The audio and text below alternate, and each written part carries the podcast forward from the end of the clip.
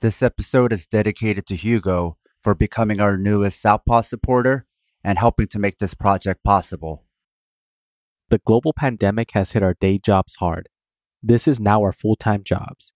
If you want great content and can afford a few extra bucks, consider becoming a Southpaw supporter on Patreon. If you want to show everyone else your solidarity, we now have an online store full of Southpaw swag. You can find links to both our store and our Patreon at southpawpod.com. When it comes to left media, we cannot exist without your support. This is Sam. This is Paul, and this is Fight Study.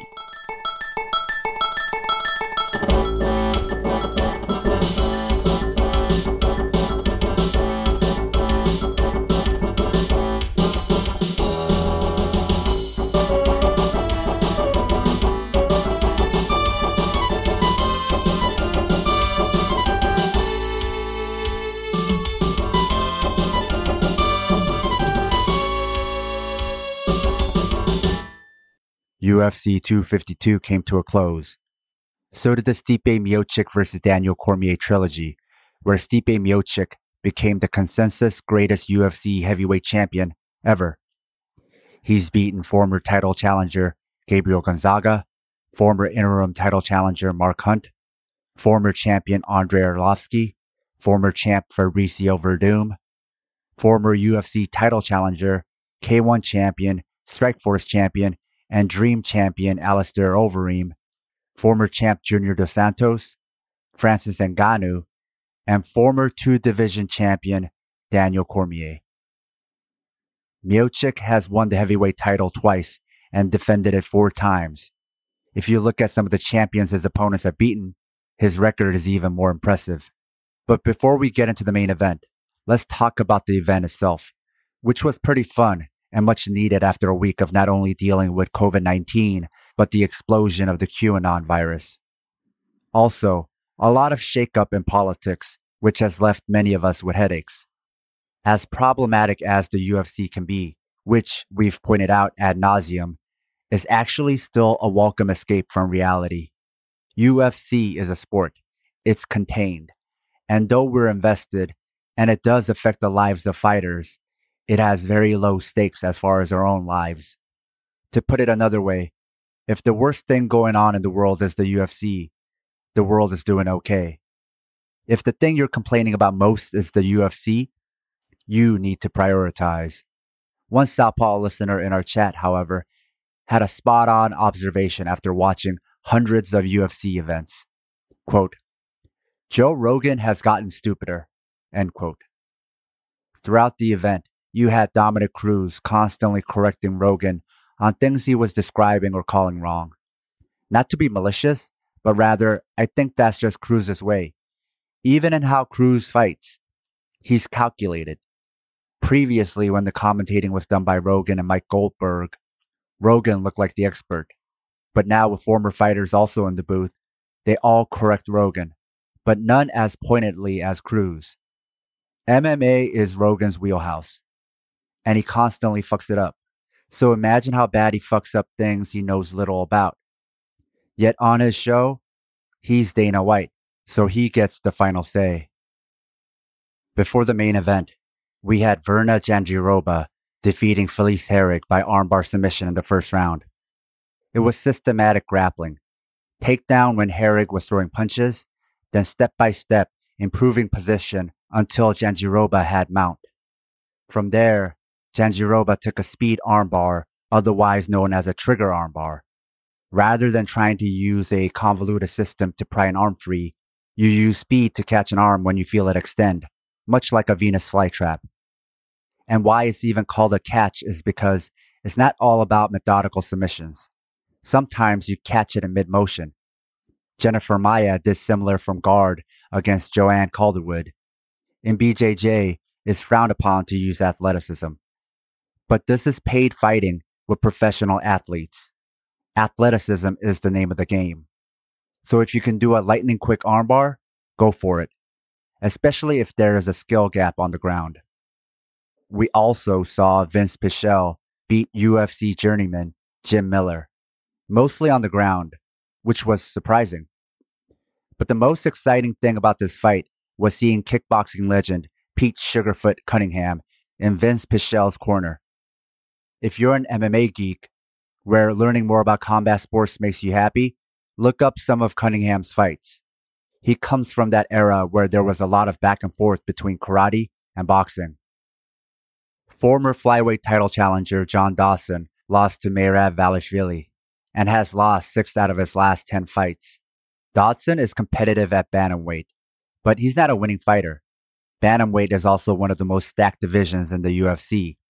Having so many fights go to decision and having a losing record, I could see the UFC cutting Dodson. What's disappointing is Dodson is really good, but at 35, his title challenging days in the UFC are most likely over. In the other main card heavyweight fight, Jairzinho Rozenstruik defeated Junior Dos Santos by TKO in the second round. Since this fight was in the UFC Apex Center in Las Vegas, the cage is much smaller than the usual octagon. That becomes even more evident for heavyweights. Though Santos already has a habit of backing up to the fence. He backed up that much quicker in the smaller cage and ended up getting dropped by a right hook and finished with punches by Biggie Boy. This fight showed how the smaller cage plays a bigger role the bigger you are. In the co-main event, we had Sean O'Malley versus Marlon Vera. Vera beat O'Malley in the first round with ground and pound after the second freak foot slash leg injury of O'Malley's short career. Both the same leg. In fact, this is also the leg Hector Lombard ankle locked in the grappling event Quintet. The history regarding this injury for O'Malley stems back to a foot fracture that never healed and constantly gets re-aggravated. Being a fellow bantamweight, you can't help but compare O'Malley to Dominick Cruz, who is also plagued by injuries. However, for Cruz, it all happened after he was a defending champion. This is happening much sooner for O'Malley. With how foot slash ankle injuries work, once injured, the likelihood of re-injury is that much higher the amount of tape O'Malley already had on his feet and ankles makes me wonder if both legs are injury prone.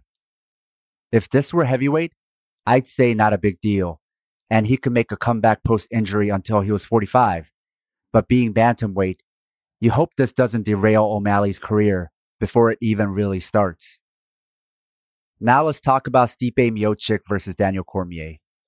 If you listened to or watched or read our preview for this fight, Paul nailed all the things that might happen in this third fight as far as strategic changes, especially for Miocic.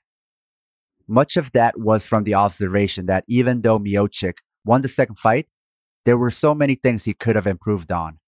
Where Cormier, he did so many things well in defeat. Other than not getting KO'd, he was already fighting to the best of his ability. Even what Cormier said in the lead up to this fight was that he was the better fighter for all the rounds of their fight until the very last one. There's a lot of truth to that. So if you were already doing well, what do you improve? A few things. What about for Miocic? Lots of things. With the fight going all five rounds, with so many factors involved and constant adaptations by both fighters, fight studies exist for contests like these. This is why in our group chat, there were many questions about this fight from our listeners. Several wanted to know why Cormier didn't try harder for takedowns. Another asked why Miocic seemed to ease up on combination striking, especially to the body, out in open space in the later rounds. Carl, who's one of the initial five listeners we had for this podcast, had several questions.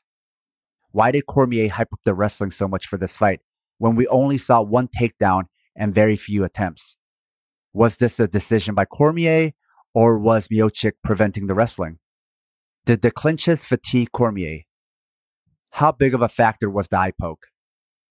Cormier looked good in exchanges. Why didn't he fight more in open space and press the striking? Hopefully, all these questions will get answered as I describe the details of this fight.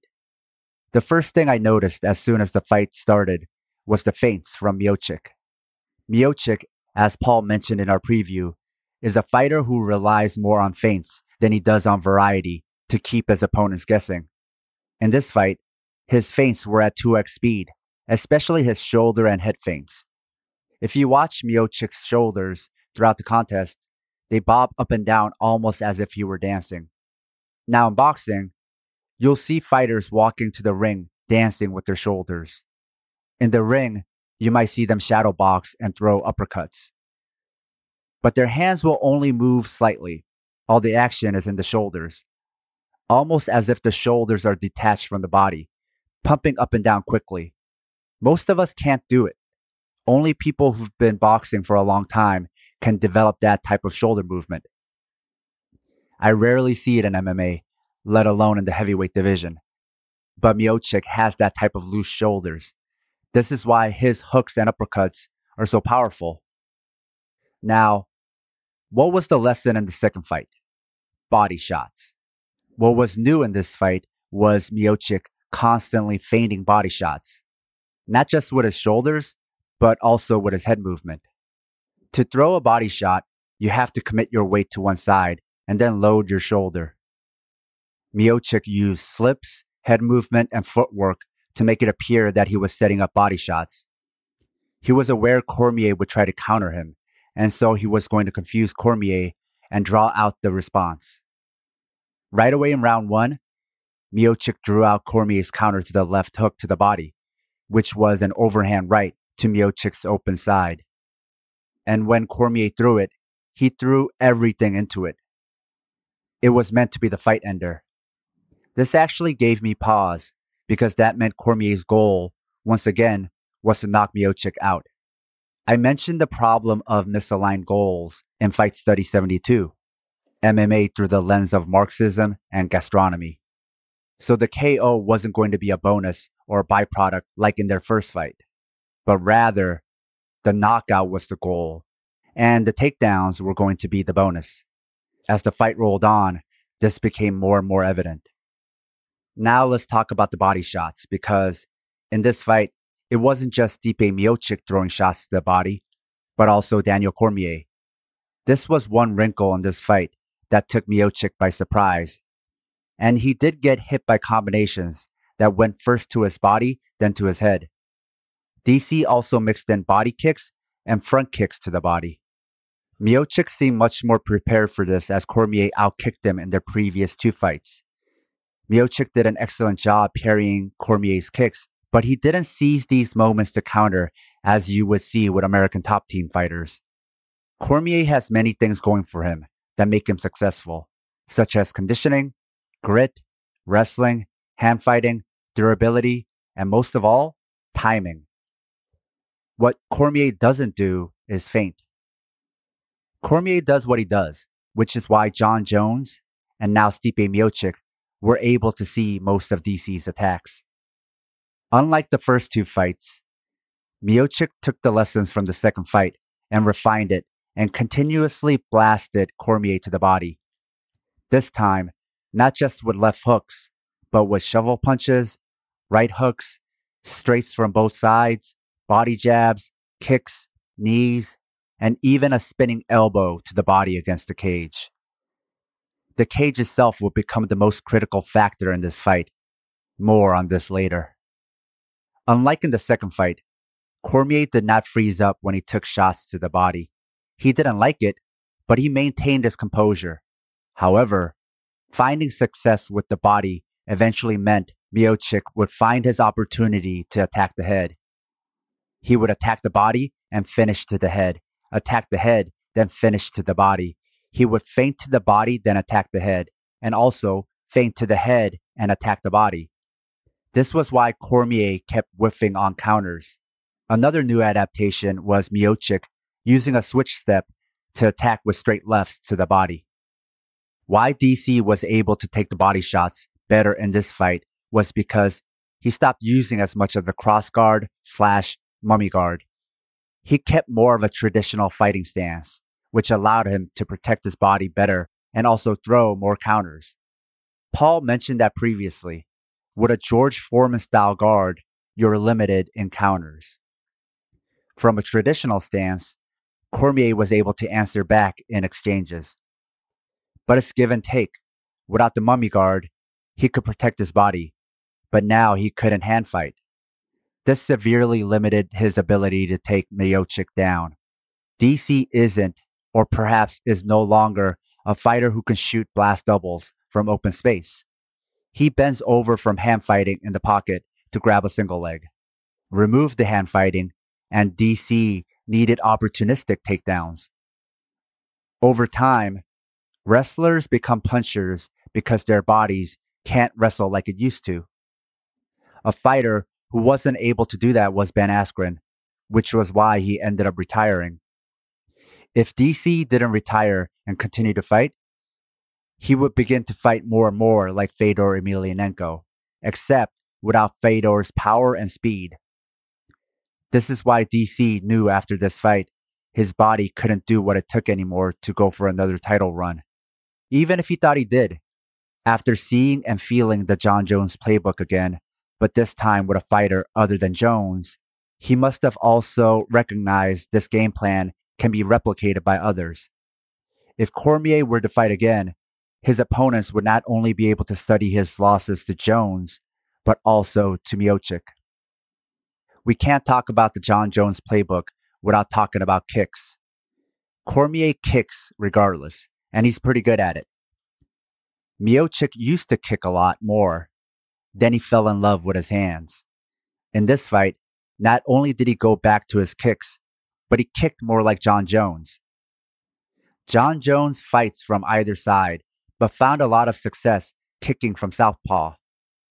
I mentioned earlier about the switch step left straight, which Miocic not only used to DC's body, but also to the head. He would confuse matters further by also using switch steps to throw left side kicks to the body and to the head. So now Miocic not only had the feints, he also had variety. To keep DC from marching forward, he not only used front kicks to the body, but he also used right stomp kicks to DC's knees, which, as far as I remember, Miocic has never thrown. For that matter, when have we ever seen Miocic throw front kicks? Cormier found success in the first two fights with leg kicks, but this time, not only did Miocic check the kicks, he threw many of his own, not just with the rear leg, but also with the inside leg kick. DC still found success with low kicks when Miocic jabbed. However, Miocic had a counter for that, other than just checking the kick he would stand switch, pulling his lead leg back and have DC kick at air, only to blast DC with a left straight. Think ATT products, Jorge Masvidal or Tyron Woodley. Let's talk about the stance switch, which is brand new for Miocic. This not only left Cormier guessing, but Miocic could use this to either kick to the body or punch to the head. There were many moments where Miocic looked like a heavyweight TJ Dillashaw, even using triangle step attacks, where he would step left, right, then dart forward, or right, left, then dart forward, with straights from either side. Miocic also used this to intercept Cormier as he was marching forward, much like a karate fighter. You saw shades of Lyoto Machida and Stephen Thompson coming from Miocic in this fight. The switch also looks like a takedown, making Cormier drop his hands leaving him open for the straights. Or as he dips to throw the overhand, he ends up eating a body kick. Miocic also mixed in takedown attempts to keep Cormier committed to dropping his hands. A note to our loyal listeners if you love the show, please support us and help us get paid for our labor by joining Team Southpaw on Patreon. By becoming a member, you'll get access to bonus content like exclusive articles, fight previews, bonus episodes, transcripts of fight studies, and access to our private chat group on Discord. But more importantly, you will help us supplement the cost of the show, the incredible time and energy Sam and I put into making the show, and you'll be giving us some breathing room not only to juggle Southpaw with our day jobs, but also expand Southpaw into other areas. Show your Southpaw solidarity by supporting us at patreon.com slash southpawpod. This leads me to the question of takedowns. I've already begun to outline some of the factors that prevented takedowns, but these are mostly secondary effects. Let's look at direct causes. Cormier said in the post fight interview that he wasn't going to force takedowns, but take opportunities Miocic gave him, which he and his camp probably thought were going to be much more plentiful. Cormier got one easy takedown in round one that Miocic was able to get back up from pretty quickly. What created that opportunity, in DC's own words, were that Miocic overextended on his punches, which he did. But after that moment, Miocic always had his weight right above his feet.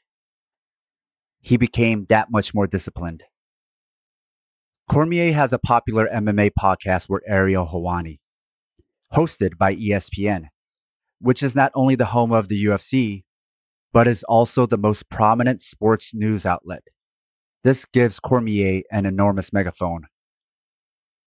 Why would he use this platform and his relationships with ESPN and his authority as a media person himself to give away his game plan. Why would he tell Miocic to bring his wrestling shoes? This was all gamesmanship. Before any of us saw that Cormier wasn't going to rely on the mummy guard, DC already knew what he was sacrificing with this new strategy. That means for him to be successful when knocking Miocic out, he needed Miocic's hands out of position. DC needed Miocic to think he was going to be continually shooting for takedowns. Except if you study Cormier, you know he doesn't shoot for takedowns. All this did was to confuse viewers rather than confuse Miocic and his team. DC was banking on that overhand to land. Something else Miocic did in this fight that took care of most of the takedown threats was to fight from further out he wasn't going to be close enough to DC to allow him to grab his leg. He also circled and switched directions, which made DC not only reset, but also didn't give him a stationary object to grab. This also made the collar ties less effective because Cormier would end up grabbing it with his arm overextended. This allowed Miocic to push Cormier's head down for knees.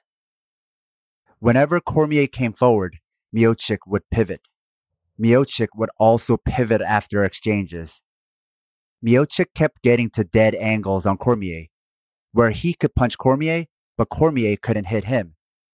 Every time that overhand right came, Miocic would pivot, get perpendicular to Cormier, and blast him with punches. Whenever DC dipped his body for any reason, he ate a shot. DC's primary defense is to dip to his right which Jon Jones capitalized on in their previous fights.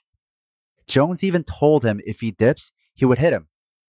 Cormier said he knows that's a bad habit he has, and it won't be there when Jones tries.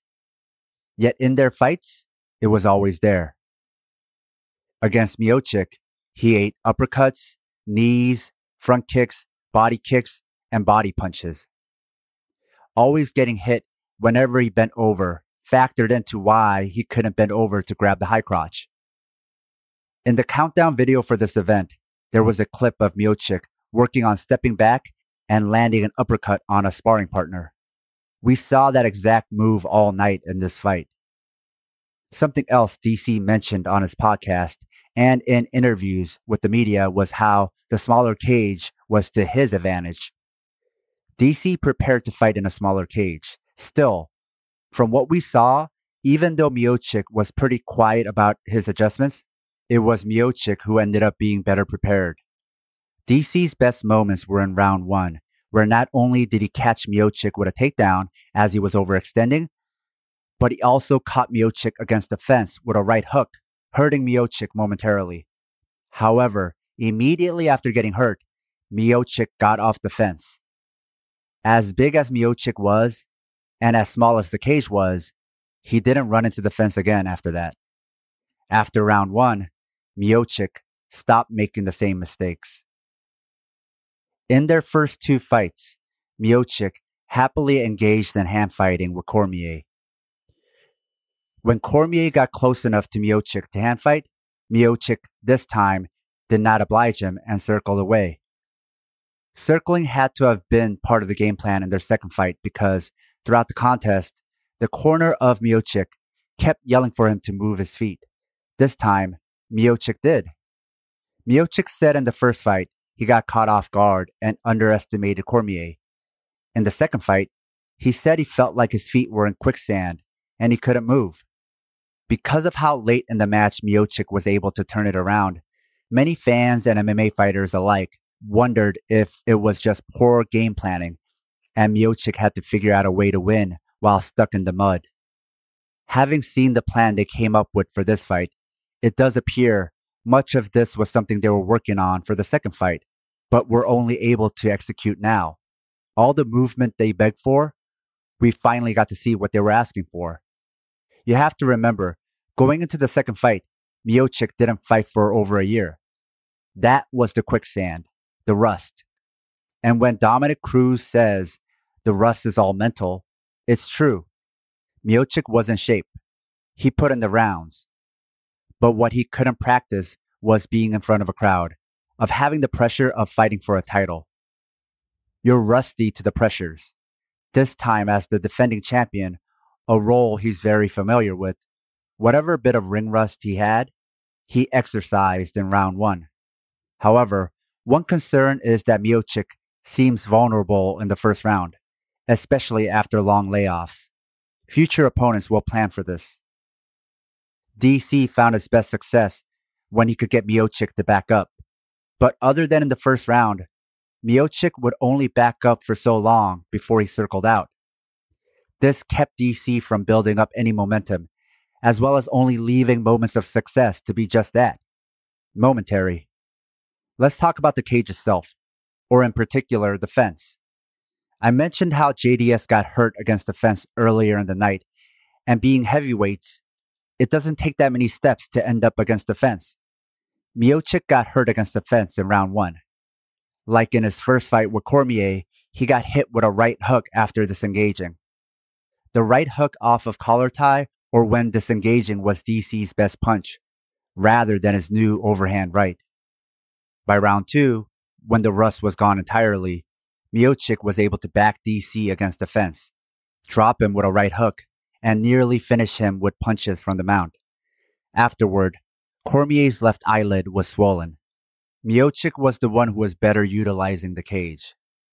How that whole exchange happened was from the threat of the body shot. Miocic slipped to his left to fake the body shot, to bait DC to escape to the open side, where he would run into the fence. This was all a trap. From there, Miocic clipped DC with a right hook, the attack he was setting up all along.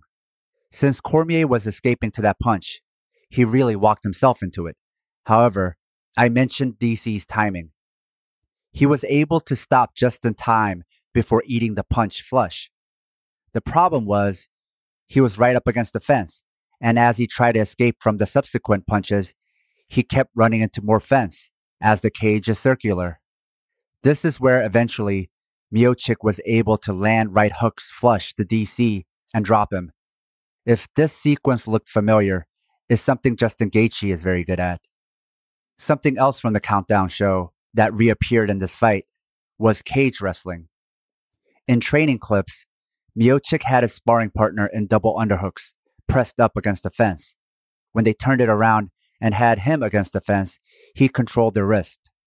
This is something Paul brought up in the preview how DC clinches the same way Cain Velasquez does. How Werdum stopped himself from getting hit by Velasquez was to control his wrist and to throw his own knees. This is what Miocic did, which is why the same perfect right hook from clinch didn't appear again. Miocic didn't have a single note knee attack. He used it from clinch to intercept Cormier as he came forward or at the end of his own combinations. Since DC gives his opponents the underhook, Miocic's counter was beautifully simple. He walked them to the fence with double unders. Having double underhooks and being pushed up against the fence meant DC couldn't drop down to grab the leg, and he couldn't repummel for a better position. And if he did free one side, Miocic would then wrist control. Something Miocic didn't do in their previous fights was to attack off the clinch breaks. This time, he attacked off of every break. DC became aware of this and would wait for Miocic to throw his counter, then answer back with punches afterward. It was constant countering of counters and adapting to the opponent's adaptations. Where DC would rely on timing for his counters and wait for Miocic to finish his combinations before answering back with the zone, Miocic had trigger counters based on what Cormier did. Cormier found a lot of success in their first two fights with jabs. When Cormier threw a jab, not only would Miocic kick, he would also slip the jab and answer back with a right straight. Timing and durability make Cormier so good. Cormier came close to matching Miocic's volume by just absorbing Miocic's strikes, then firing back whenever Miocic was done. Since Cormier has shorter reach, he knows if he's getting hit, it means Miocic is in range to get hit also. DC, similar to Justin Gaethje, throws a lot of punches blind. He bases it off a feel. So much of his style is based off a feel. Miocic countered that by disengaging after combinations and allowing DC to march forward, only to intercept them with one twos. This is a good time then to bring up the eye pokes. There were two.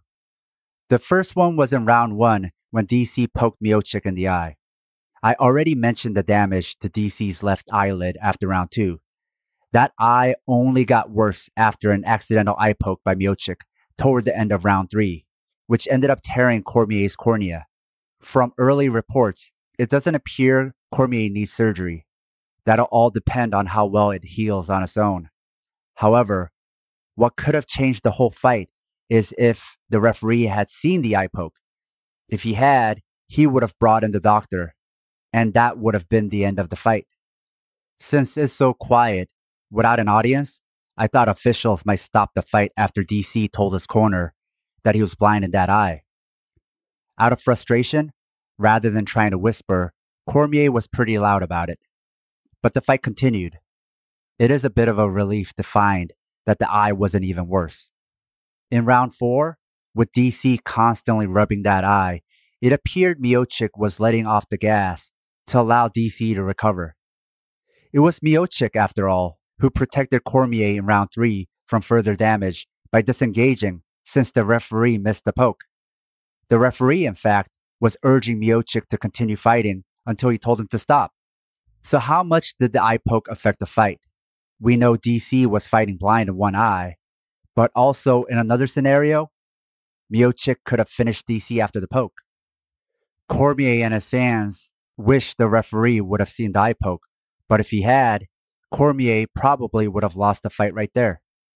Miocic also didn't target that eye, which he legitimately damaged anyway at the end of round two. The poke affected Miocic as much as it did Cormier, as Stipe's killer instinct to finish the fight seemed to disappear. Even after the match, Miocic didn't celebrate with his usual excitement, as the commentators pointed out. He's a sportsman, but this could also haunt Miocic in future fights. DC's style and defense functioned the same after the eye poke because he's a fighter who's going to defend the same way. He's a fighter who fights best in a phone booth, and he's someone who needs to march forward. Little changed. When Cormier was getting punched, he answered back when Miocic finished. When Miocic backed up, he seized those opportunities. And when clinched up, Cormier, like any grappler, relied on feel rather than his eyes because you can't see anything anyway other than the side of your opponent's head. In fact, other than in round one, Cormier was landing more shots after the eye poke. As Miocic gets tired, he has a habit where if he can't slip a punch, rather than blocking the punch with his hands, he lowers his head and lets it bounce off the top of it, much like Chuck Liddell. It's not the best defense, and I'm not sure why Miocic never uses a forearm guard, but it's how he's able to absorb straight punches so well. Hooks are what Miocic has a problem with. Since he couldn't see, DC had to rely more on collar ties. Since DC used more collar ties, Miocic had more opportunity to grab double underhooks and walk Cormier to the fence. Cormier had no answer for this and couldn't come up with anything on the spot. Why Miocic held him there for longer was because Miocic was tired. Also, it was clear DC knew he needed a finish. Bob Cook even called for DC to look to finish him. This is Cormier's last fight. Cormier is willing to risk it all to win, which makes him dangerous, making clinch breaks more dangerous. The clinch was both good and bad for Miocic. It stopped Cormier's attacks, but it also allowed Cormier to recover. Round five started with a hug, and it was all or nothing for Cormier. He needed something emphatic. This is where it appeared as though Cormier was looking to either land another right hook or take Miocic down and hope that he had won two rounds in at least two of the judges' cards. But whenever he dipped, he got hit. When he tried to pressure Miocic to the fence, Miocic either circled out or clinched and pressed Cormier against the fence. The fight went all five rounds. After a finish apiece, this last fight going to a decision is a testament to the preparation of both fighters. DC almost did it. After being dropped and mounted in round two, to being poked in the eye at the end of round three, Cormier still nearly pulled it off. Unable to get takedowns, win in the clinch, or knock Miocic out, DC had one path left, which was volume. So Cormier tried to outwork Miocic. But people forget that before losing to Cormier, people compared Miocic to Cain Velasquez because of their similar work rate. Other than some similarities in how they use the clinch, Cormier and Velasquez aren't often compared, even though they're teammates. Another reason for the Velasquez Miocic comparison is in how they can smother fighters.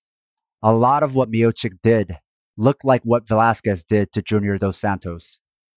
Cormier didn't have to save anything for another fight, so he gave everything to catch up on volume. But whenever he got close to matching Miocic, Miocic would smother him against the fence.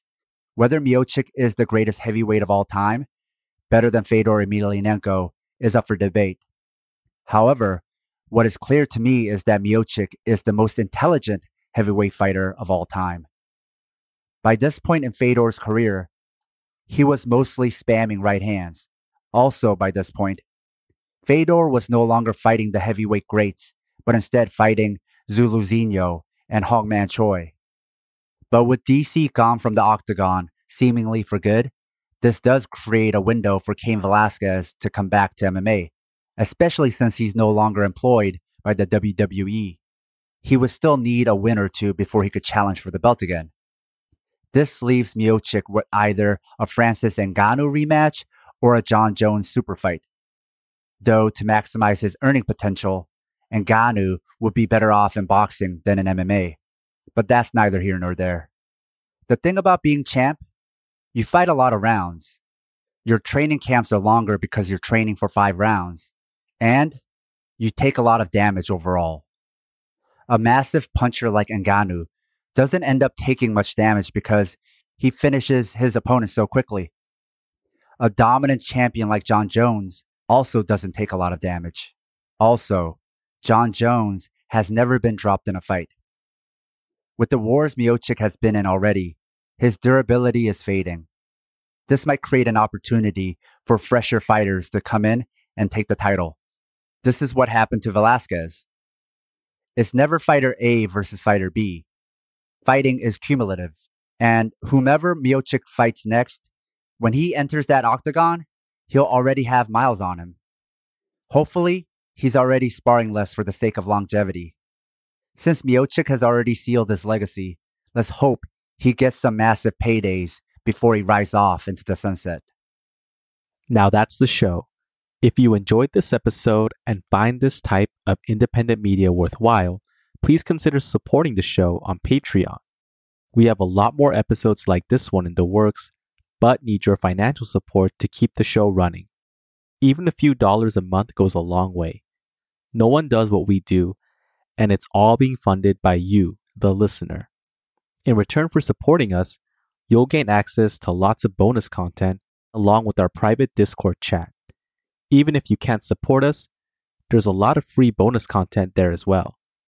We also have an online store if you want to show your Southpaw solidarity by wearing our swag. You can find all pertinent links at southpawpod.com. And if you can't afford to support the show and still want to help, please leave us a five star review wherever you listen. This makes it easier for others to find us. And don't forget to share your favorite episodes or the podcast itself on social media. Tell your friends. Until next time, goodbye.